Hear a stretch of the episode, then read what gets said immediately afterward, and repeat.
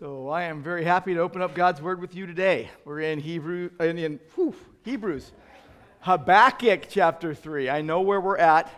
I've been studying all week. Very happy to open up the inerrant, infallible, inspired Word of God, not only to read it but to preach it as well. Today is Palm Sunday. It's Easter week, and it's week four of our five-week series, verse by verse, expositionally through Habakkuk. And Habakkuk tells us that God is sovereign both in judgment and in mercy.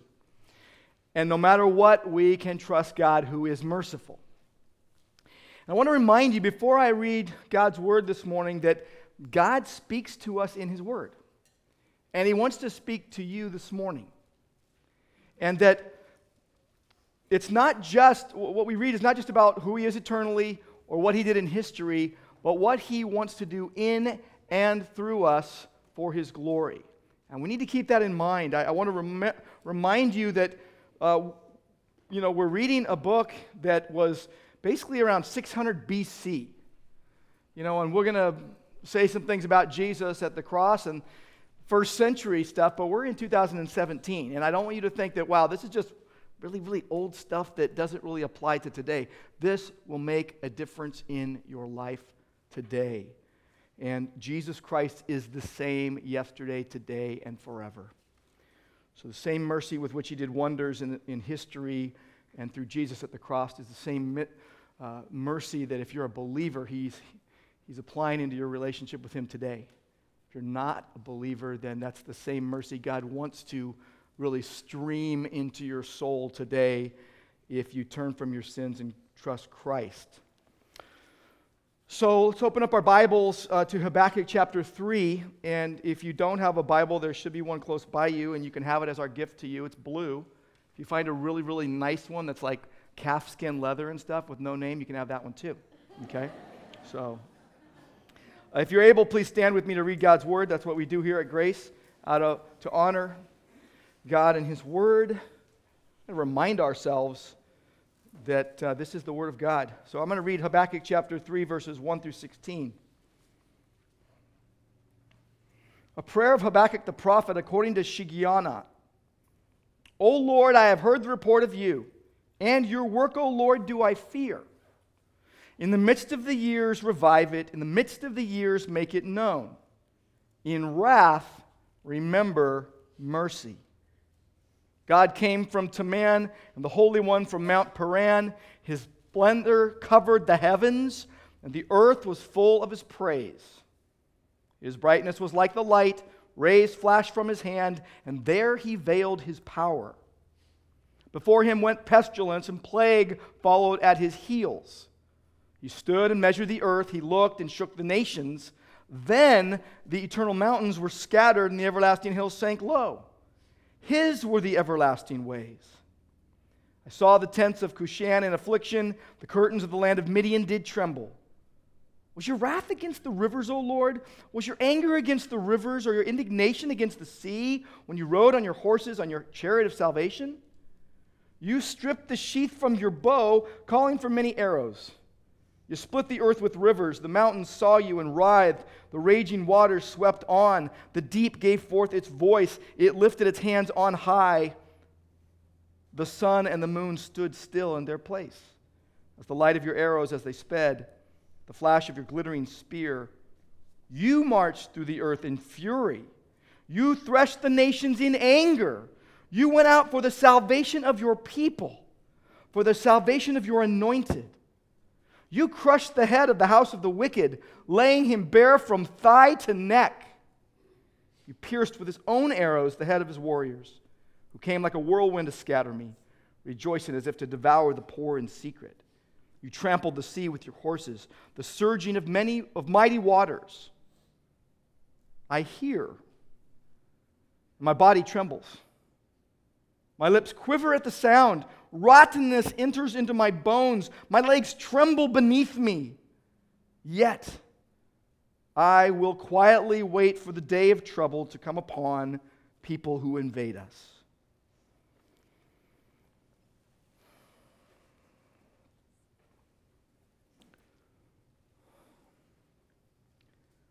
Lord, we thank you that you have spoken, and thank you for your word. Thank you that you are merciful. Lord, today, how we need your mercy. I pray, Lord, that you have your way in our hearts today. We pray in Jesus' name. Amen. Please be seated.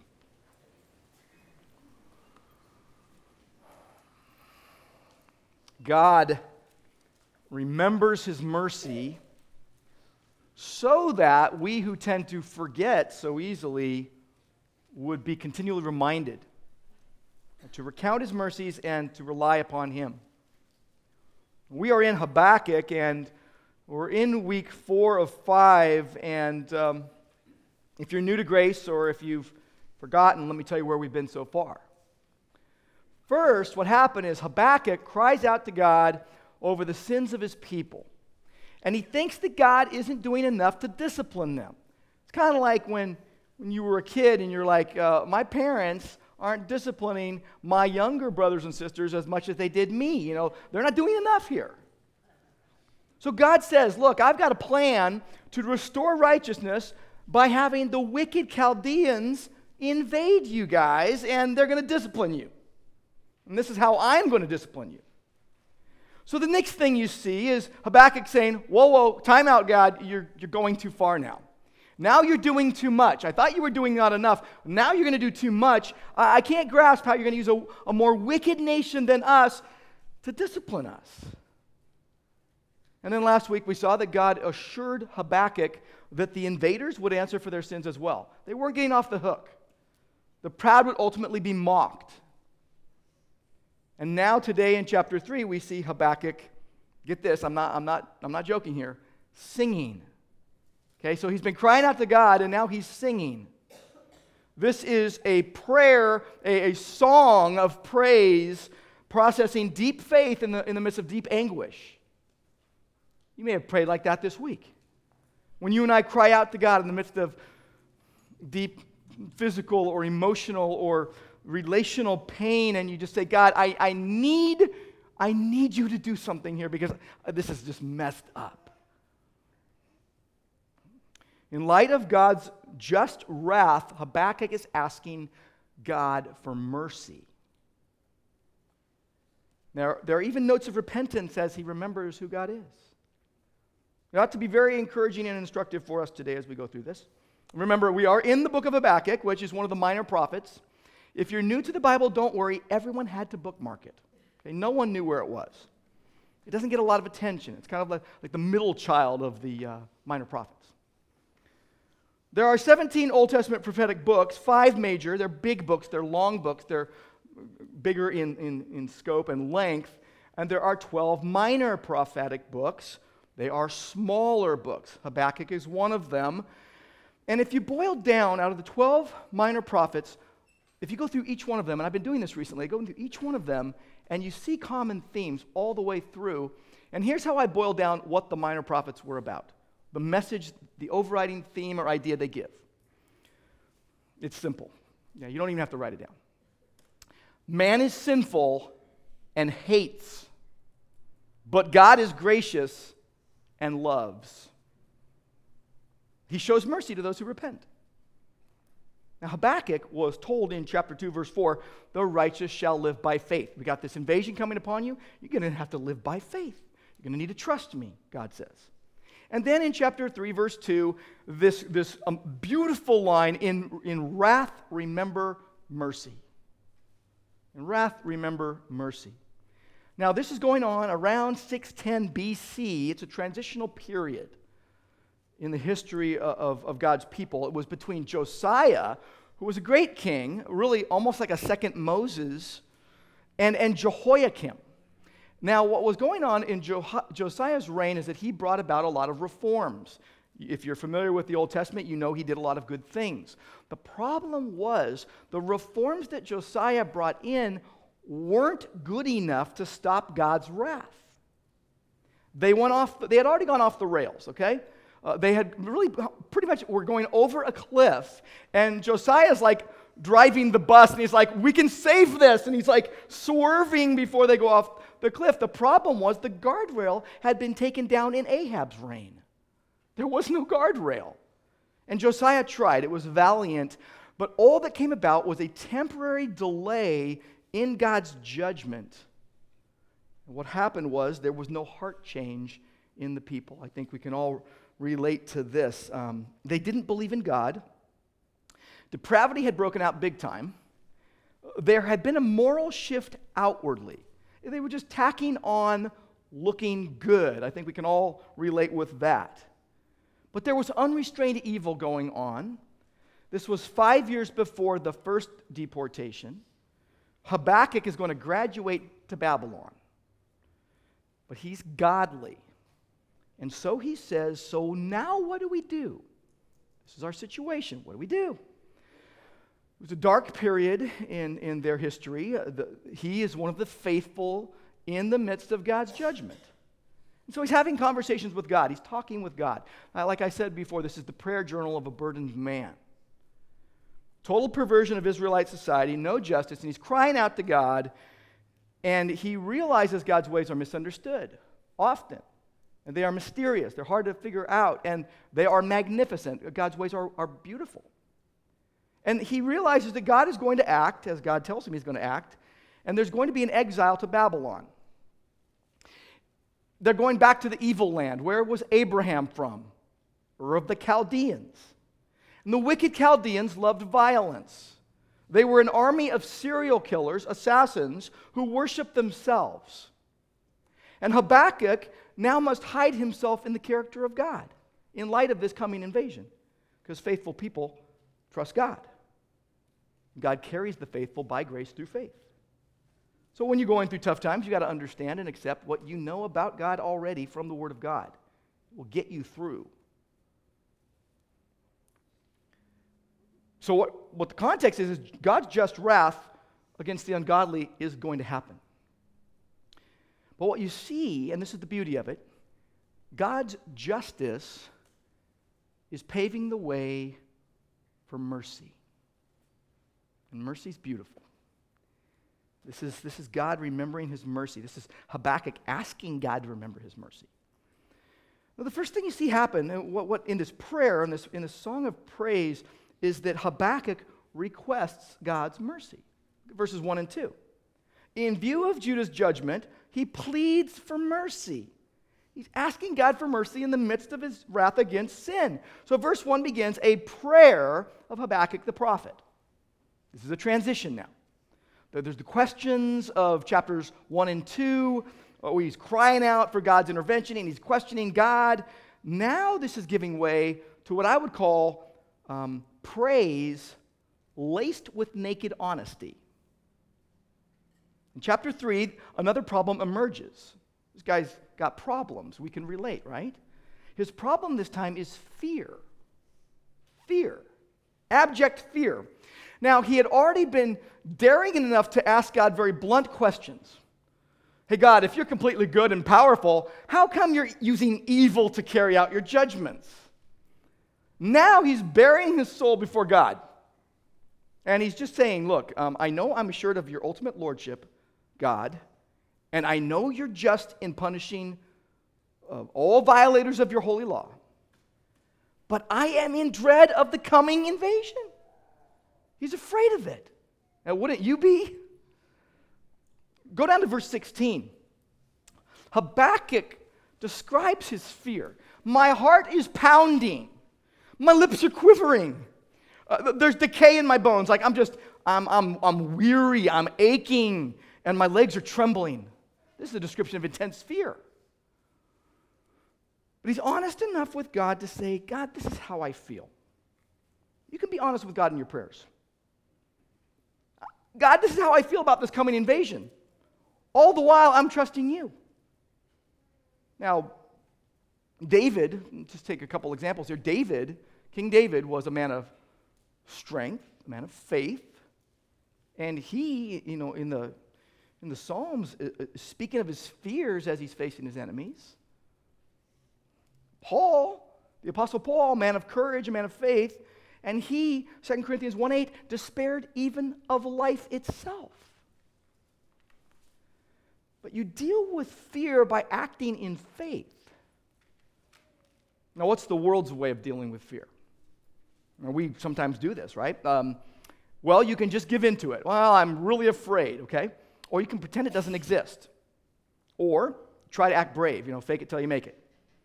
I'm going to pretend like I'm brave. This was like me in high school when I, when I went to scary movies with my friends. okay? I did not want to go to those. They scared me. But I'm not going to tell my buddies. So I go and then have nightmares for years. Gotten over it. It's, it's, I've worked through it and all that. But the Christian way to deal with fear is to walk by faith in the God who's revealed himself in the Word of God, in his own Word. So here's Habakkuk grappling, you know, feverishly, fervently with God to gain a perspective on his work and his ways. That's what he's doing. And he voices an all out confidence in God. This prayer, this the song of praise, has all out confidence in God written all over it. And the impact of the Word of God. Remember, the Spirit of God is giving Habakkuk these words to pray, sing. Okay? So the effect of the Word of God upon Habakkuk's heart is, is, um, is just huge. Now, I want you to see a little phrase in verse 1 that you could just pass on by and say, that's just a word that's hard to say. According to Shigionoth, what's that? Is that like, does he have a disease? What's going on? Um, the meaning of the word is unsure. You can look all over the place, and people have all sorts of ideas about it. But it describes the kind of music that this is set to. This was to be sung. People were to sing this song. So he's praying it, and they're supposed to sing it in the future. So the meaning is unsure, but it describes music that accompanies the prayer in temple worship, and it is fervent music. It is music that is um, just packed with feeling and emotion and excitement. This is not background music. This is not elevated music or mood music, okay? This is, this is wild, uneven, vibrant music that is stirred by feeling. And it spotlights God who is all sufficient, it spotlights God's greatness. So picture a song that has some crazy tune and some wild, every time you see, by the way, in the Psalms and here, because this is a psalm, you see the word Selah off to the side there in your Bible. That is a pause or a musical crescendo, okay? So this is not, you know, just a little tune that's like, well, we got to put it to music, let's, let's figure something out. This is, this, is, this is in response to fear of coming invaders, and he sings and he prays a spirit inspired song uh, exuberantly. He's, he's praying and singing this song with excited confidence in God. Does that make sense? Okay? It's meant to be sung. So he, he just dives in. Verse, verse 2, here's the first words of this song. O Lord, so he's addressing God. I have heard the report of you. I've literally heard your words and your work. O Lord, do I fear? Now, chapter 1, verses 5 through 11, God said, Here's what I'm going to do to judge my people. Chapter 2, verses 2 through 20, here's what I'm going to do to judge the people that, that mess with my people. Okay, the Chaldeans. Now, Habakkuk is saying, Revive your work. I'm struck with fear by your work, but please, please, Lord, repeat your saving works on behalf of your people. Please do it, Lord. I know you've done it so many times before in the midst of years, in the midst of punishment, he's begging for mercy. Look at the end of verse 2. In wrath, remember mercy. He knows God is infinite in mercy. He knows that God grants life to all those who trust in him and his provision for the salvation of sinners. Now, it would be really easy to say, well, let's go on to the next verse because we know what mercy is. Well, let's talk about it. What is mercy? What's mercy? Mercy is compassion or forbearance shown especially to an offender or to one who is subject to another's power, where they get leniency or compassionate treatment. Now, the name of our church is Grace Church. I love the name of Grace Church. One time we were on vacation, uh, and our family was uh, up in San Luis Obispo, and we had been camping or something. And on a Saturday morning, we're driving on to like Morro Bay or somewhere like that. And basically, we went over this little hill and we came down and we saw this park and there was a carnival going on. And this one church called Mercy Church was putting on a neighborhood party, like a little outreach thing. So, hey, we were part of the neighborhood right then. So, we, uh, we got some pony rides, what have you, and some free food and what have you. Um, but I, I, it struck me, I never forget it. I'll, I'll never forget it. I thought to myself, why aren't more churches called Mercy Church? And I think I know why. We kind of feel like we have a handle on what grace is, but we're like, yeah, mercy, um, yeah, whatever. And plus, I don't really want to do that. I really don't want to be merciful. You see, I, I want mercy, but you know, for you, you kind of deserve it. You know what I'm saying? I'm just saying. What is God's mercy? Spiros Zodhiates, in his uh, keyword study Bible, and does a lot of Greek and Hebrew words, he, here's what he said Mercy, now this is the New Testament word is eleos, mercy, is the special and immediate regard to the misery which is the consequence of sins. Think about it. Sin brings misery. Mercy is where there's special and immediate regard to that m- misery. Now, this is in contrast to grace, Greek word charis, which is God's free gift displayed in the forgiveness of sins as extended to people in their guilt. God's mercy, though, is extended to alleviate the consequences of sin.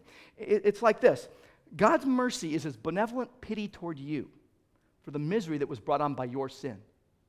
It's his pitying love. In grace, he gives you what you don't deserve, but mercy holds back what your sins do deserve. It's a mind blowing concept. And I think it would be really easy to think of mercy as something that God applies to you kind of once, like a one time shot, one time lifetime inoculation. You know, boom. When you're a kid, you get it back here, right? Now you get it here, right? Give me a shot right in my arm. Just give me that one time shot and I'm good. It's not the way it goes. Here's how it goes mercy, and you'll notice in the Bible, if you look up the word, mercy is, all, is often um, in the plural. Mercies. Okay, I'll give you an example Romans chapter 12, verse 2.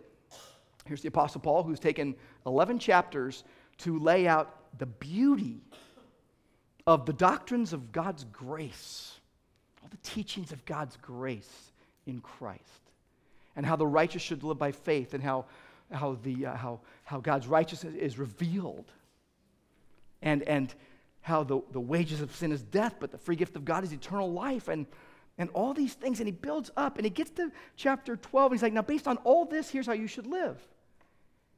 And here's how it goes Romans 12, 2. I beseech you, therefore, by the mercies of God. And what he's saying is, you can't do any of this if it were not for God's mercy that keeps on being streamed out on you and showered out on you in Christ. He's writing to believers. Now, when hard times come upon us, we want it to be taken away right away, right? We want the m- misery to vanish. We want to be at peace, but we know we need God to intervene. And so, think about it. You ask around and you ask one of your fellow humans for mercy. You may or may not get it, but you might not. Um, there's only one who is truly merciful. He is righteous in all his ways, he is kind in all his deeds. He pours out pluralities of mercy upon your needy soul. Now, let me illustrate this with an old hymn, beautiful hymn, Come Thou Fount of Every Blessing. Here's how it goes Come Thou Fount of Every Blessing, tune my heart to sing Thy grace. Next line streams of mercy never ceasing. Streams of mercy never ceasing. So the, the hymn writer's using a water analogy uh, of a stream or a, a river. Have you ever noticed how, not in the drought times, but just in normal times, in other states, you see a stream, you see a river, and you're like, wow, it just keeps on going. I'm standing right here, and the water keeps going, and there's more water. It's like, where's it coming from? Just more and more water, gallons of gallons of water rushing past, which is a very fitting picture of God's mercy. So, streams of mercy, never ceasing, call for songs of loudest praise. So God's mercy, which is, which is in magnitude very plentiful, merits maximum praise because of its magnitude, because there's so much of it. Does that make sense? The Lord's loving kindnesses, as Lamentations 3 says, indeed never cease. His mercies are new every morning. So he's requesting mercy here. He's asking God for mercy, and that's what we should do. We need to praise God when seem, times seem bleak and, and pour out your heart to God humbly and, and then boldly pray without reservation or fear. If you're a believer, you can do this. Now, let's see what else the, the Spirit of God moves him to do. He keeps going. Now, verses 3 through 15, what you're going to see is that after Habakkuk requests mercy, the Spirit moves him on to now recount God's mercies. He's literally going to rehearse to God, reminding God and himself God, you are so merciful.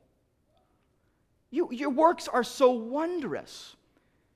And, and so, what happens is, as you're thinking about the mercy of God, you are basically led to magnify God's majesty and his, his might, his strength, his greatness. So, what you've got in verses 3 through 15 are stories of God's past intervention on his people's behalf. And they're taken from the deliverance of his people from Egypt and, and their conquest of Canaan primarily. So Habakkuk is painting a picture here of God's previous deliverance that sets the stage for the fact that, well, God is always merciful. He is going to deliver his people in the future. Okay? So, verse 3, look at verse 3. God came from Teman and the Holy One from Mount Paran. So, Mount Paran is on the Sinai Peninsula, and it, it's, these are places that God displayed his, his power bringing Israel into the land of Canaan.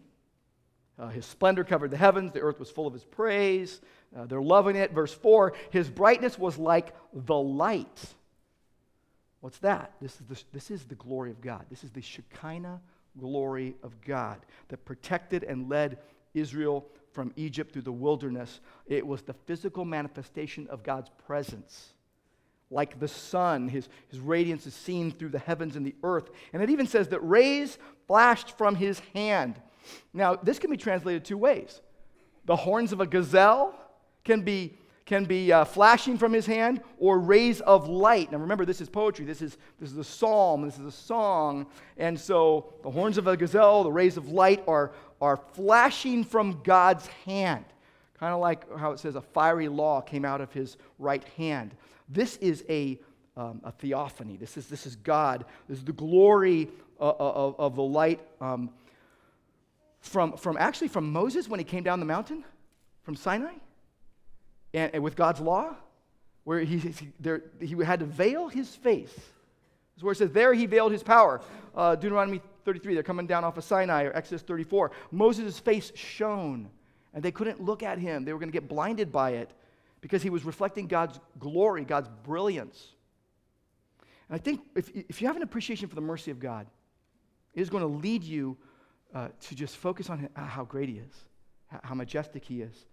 You, you put a spotlight on the greatness of God. Majesty is a, is a word the Bible uses to express God's greatness. Psalm 93, verse 1 says, The Lord reigns, he is clothed with majesty. Psalm 145, verse 5 I will speak of the glorious honor of your majesty and of your wondrous works. You got Peter. He was remembering on being on the Mount of Transfiguration. And so Second uh, Peter 1.16, he says, We were eyewitnesses of his majesty. Uh, in Hebrews, majesty is used twice for God. Uh, Christ at his ascension uh, sat down at the right hand of the majesty on high, Hebrews 1 3 and on the right hand of the majesty of heaven. Hebrews 8 1. So the majesty of God is, is, is really being played up here. Look at verse 5. Before him went pestilence and plague. Uh, this is remembering God's judgments uh, on Israel's disobedience to the covenant at Sinai. The sovereignty of God in, in judging his people. Verse 6, he measured the earth. This is, a, this is a great contrast you see here. He measured the earth, he shook the nations. The eternal, here's this word, eternal mountains were scattered. The everlasting hills sank low. You look at the mountains and you think, wow, they're just going to last forever. Not so. They're not going to last forever. So, so his were the everlasting ways. Here's the contrast the hills and the mountains that seem everlasting are not, but the ways of God are everlasting. See the contrast there? Okay. Verse 7, tents of Cushan in affliction, curtains of Midian tremble. The idea is the, the, the whole world, the whole universe is trembling at God coming at them. Uh, like the creation, the heavens and the earth are, are and, and its inhabitants, uh, the, the, the inhabitants of earth are at God's disposal.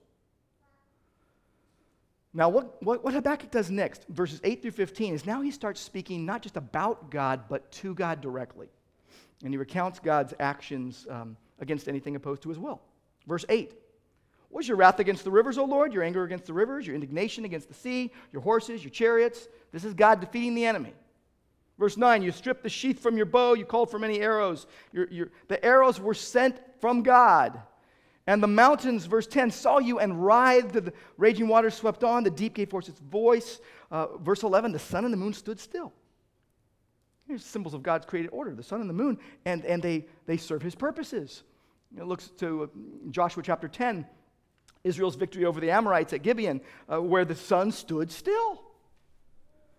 And, and uh, verse 12, you marched the earth in fury, you threshed the nations. Now, word threshed is a big word. It's often used to depict military uh, invasions and the execution of judgment.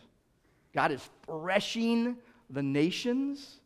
And Habakkuk is just remembering all this stuff, and he's like, okay, we're not going to die.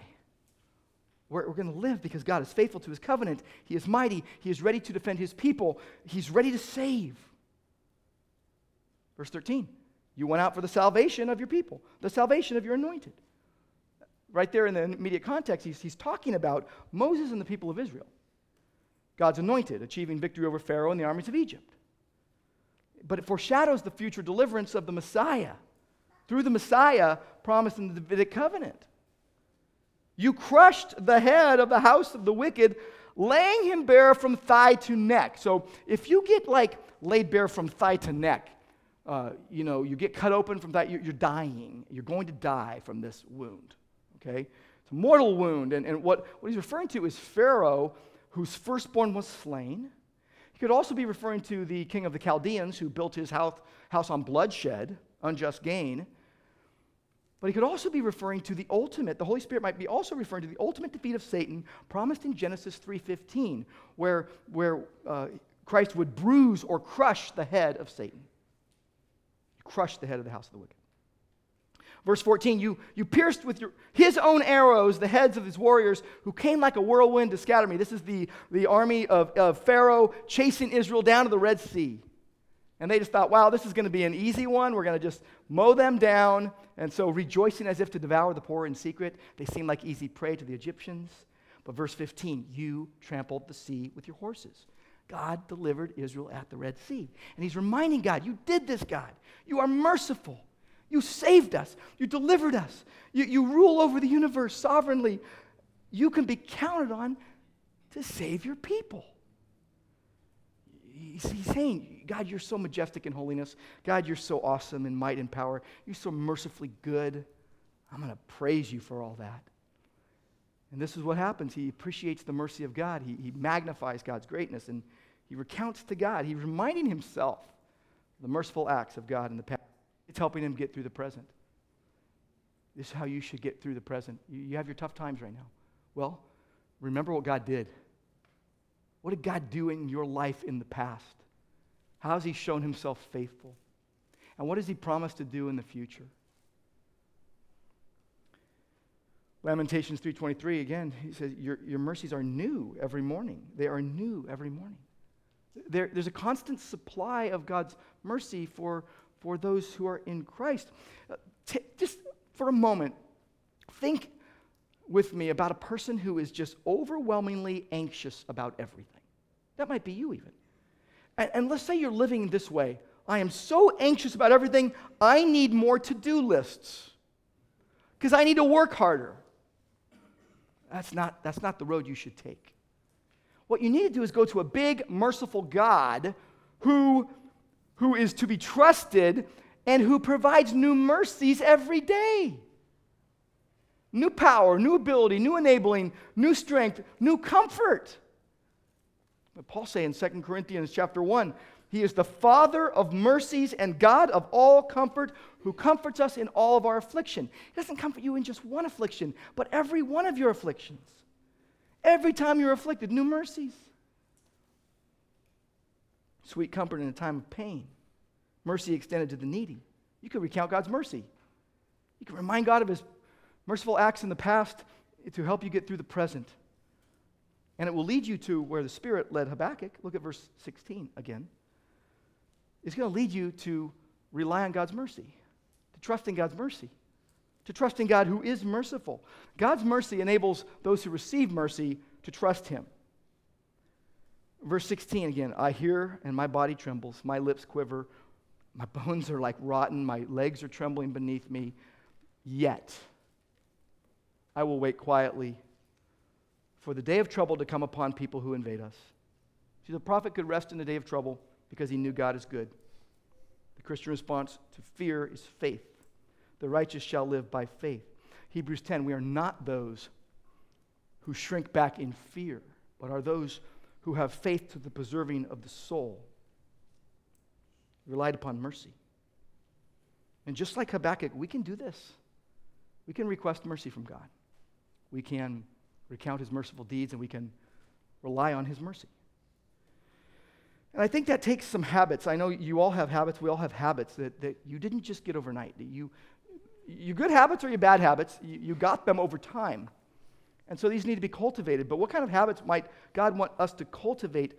You know, what kind of holy habits of remembering might God want us to cultivate? Well, one would be a habit of requesting God's mercy as you come boldly to God's throne of grace to receive mercy and find help in time of need, grace to help in time of need. Or habits of recounting all the things that God has done in your life and remembering that. Maybe you keep a journal and you look back and you, you see that, or maybe you talk to someone and say, Remember when God did this? And habits of relying daily on God's mercy, knowing that nothing good can or will happen unless God and until God does it. You're dependent on His mercy. God remembers His mercy that we who tend to forget would be continually reminded to recount His mercies and then trust in His mercies. Now, I'll remind you, too, that this, this again, all this was, was written and all this was going to be sung you know, like in the 600 BCs, okay? Long, long time ago, right? Uh, this is 2017. So, if, if we're going to really get a grasp and a handle on, on God's mercy, then we're going to have to dive deeper into the question of God's mercy. Because you can't stay a generalist as, as it pertains to God's mercy. Oh, God is so merciful.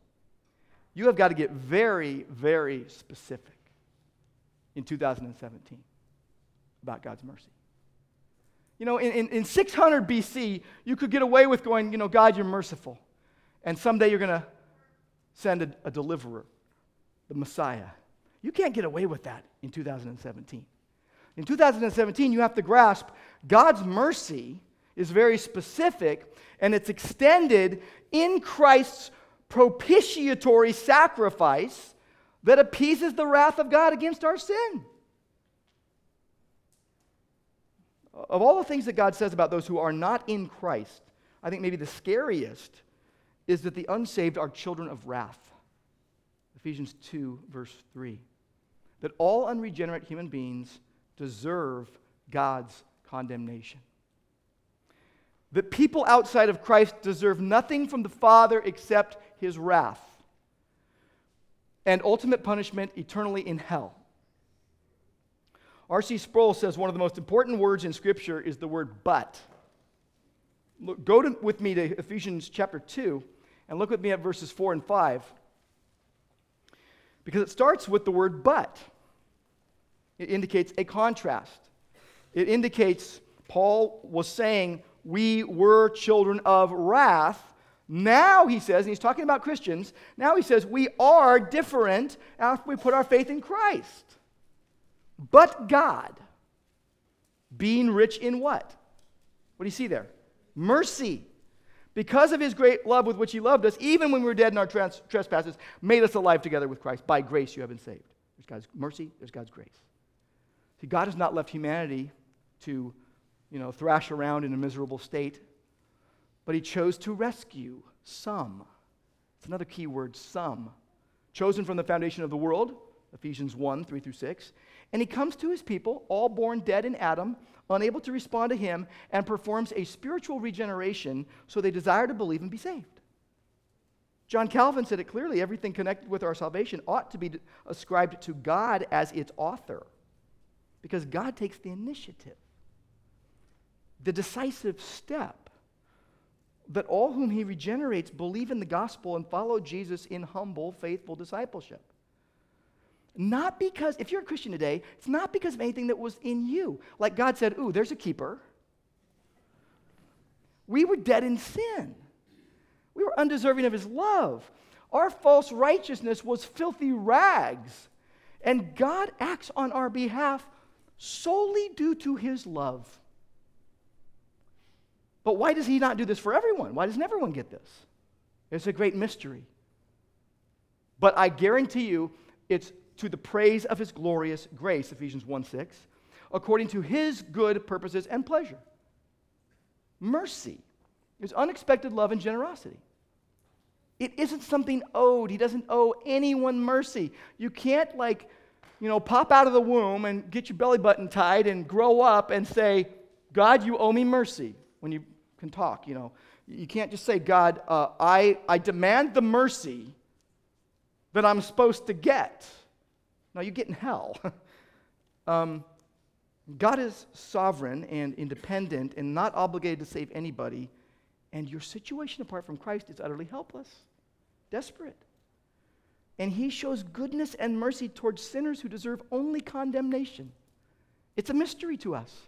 Romans 9, if you want to look at verses 14 through 26 with me, those verses explain a lot. What shall we say then? Is there injustice on God's part? Kind of sounds like Habakkuk. By no means, for he says to Moses, I will have mercy on whom I have mercy. I will have compassion on whom I have compassion.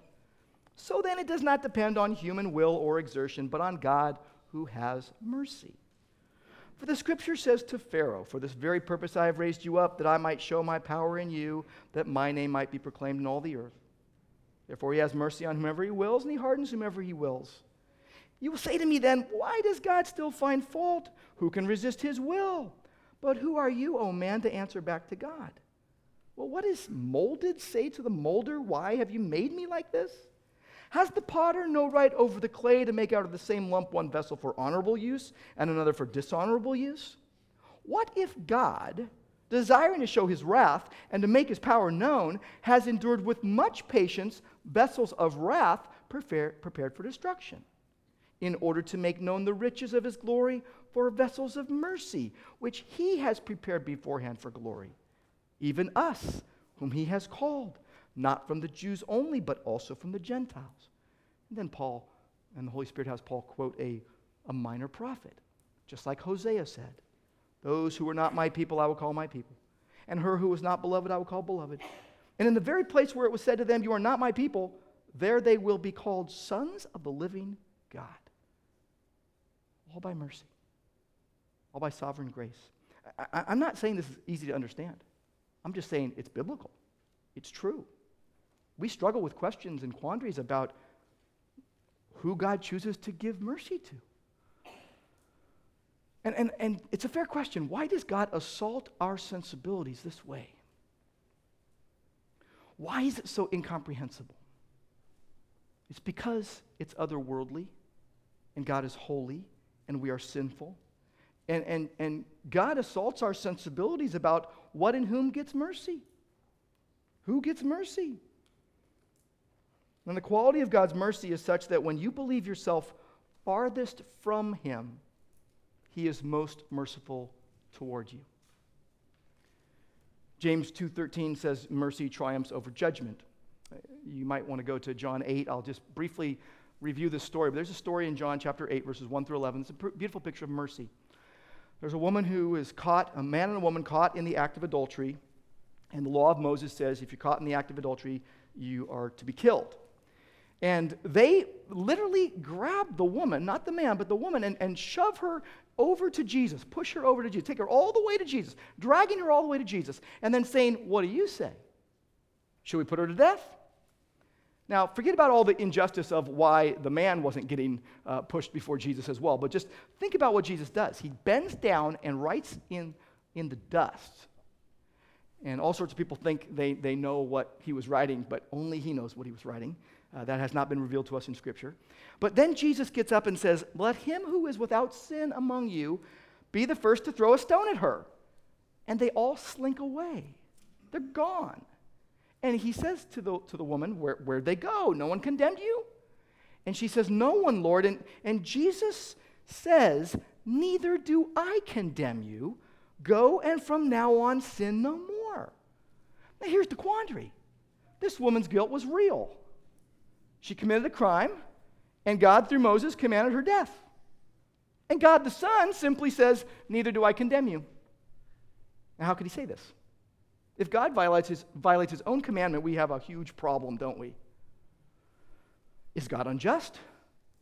Never.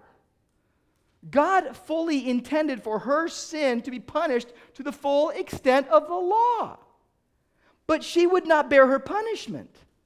She would go free because Jesus would be punished for her. Isaiah 53, verses 5 and 6. He was wounded for our transgressions. He was crushed for our iniquities. Upon him was the chastisement that brought us peace, and with his stripes we are healed. All we like sheep have gone astray. We have each one turned to his own way, and the Lord has laid on him the iniquity of us all. So Jesus speaks life altering words. Neither do I condemn you, because he was condemned in our place. So have you experienced God's mercy? You have a testimony of God's mercy in your life through Christ, through the propitiatory sacrifice, the substitutionary atonement of Christ? I grew up with a pull myself up by my bootstraps mentality. Um, I thought I was better than everybody else, and I was right, and they were wrong. And then I got under the gospel teaching, preaching, and God brought me to my knees and convicted me of my sin, and I begged Him for mercy. That's what you do when you're convicted of your sins. I was under the just wrath of God. I knew it, but I was shown mercy. So, as we close, let me just say instead of arguing with God, confess your condition. This is what Habakkuk does here. I think it's important for us to confess our sins and admit we're unworthy of mercy. That our nature is polluted, that there is no good in us that there's been an infusion of evil, and we need mercy. As David said in Psalm 51 5, I was made in iniquity, and in sin I was conceived. I was sinful from the get go. Origen, one of the early church fathers who died in 254 AD, calls confession the vomit of the soul, whereby the conscience is eased of that burden which did lie upon it. Thomas Watson said, Our nature is an abyss and seminary of all evil. From whence come those scandals that infest the world? It is this depravity of nature which brings on God's judgment. The sins which come into our view and cognizance of which our hearts accuse us must be confessed as ever we hope for mercy. Do but draw up an indictment against yourself and plead guilty, and you shall be sure of mercy. Augustine said, Confession of sin shuts the mouth of hell and opens the gate of paradise. And I think probably the most arrogant thing that any human could utter is God, I think I've been good enough, so you need to let me in. God's going to let me into heaven because I've been good enough. Let me just remind you God owes you nothing and you owe him everything. And the only thing for you to do is to fall at his feet in worship, hush before him, stop your blabbering, and confess his holiness, and confess your own unrighteousness, and throw yourself on his mercy. The ultimate act of mercy is Jesus taking our sins on the cross and substituting his life for ours. Those are tender mercies. As Zechariah, the, the father of John the Baptist, praised God with at his birth, that, that it was because he was going to be the forerunner because of the tender mercies of God. You even take the triumphal entry into Jerusalem, and we'll close with this. Here's Jesus lauded as a king. Hosanna, save us. And days later executed. Luke 19, uh, 41 through 44, Jesus comes into Jerusalem before the crucifixion, and like Piper says, he cries tears of sovereign mercy over Jerusalem. He draws near and saw the city and wept over it, saying, Would that you, even you, had known on this day the things that make for peace, but now they're hidden from your eyes. You did not know the time of your visitation. In the fullness of the time, God sent forth his Son, born of a woman, born under the law, that he might redeem those under the curse. That day, they took palm branches and went out to meet Jesus and cried out, Hosanna, save us. Blessed is he who comes in the name of the Lord. But they quickly gave in to the murderous mob mentality. Jesus came to his own and they rejected him. John 1:12 says as many as received him to them he gave the right to become children of God. Born of the Spirit. So at the cross, God put infinite wrath upon his son so that he might show us infinite mercy. It pleased him to crush him.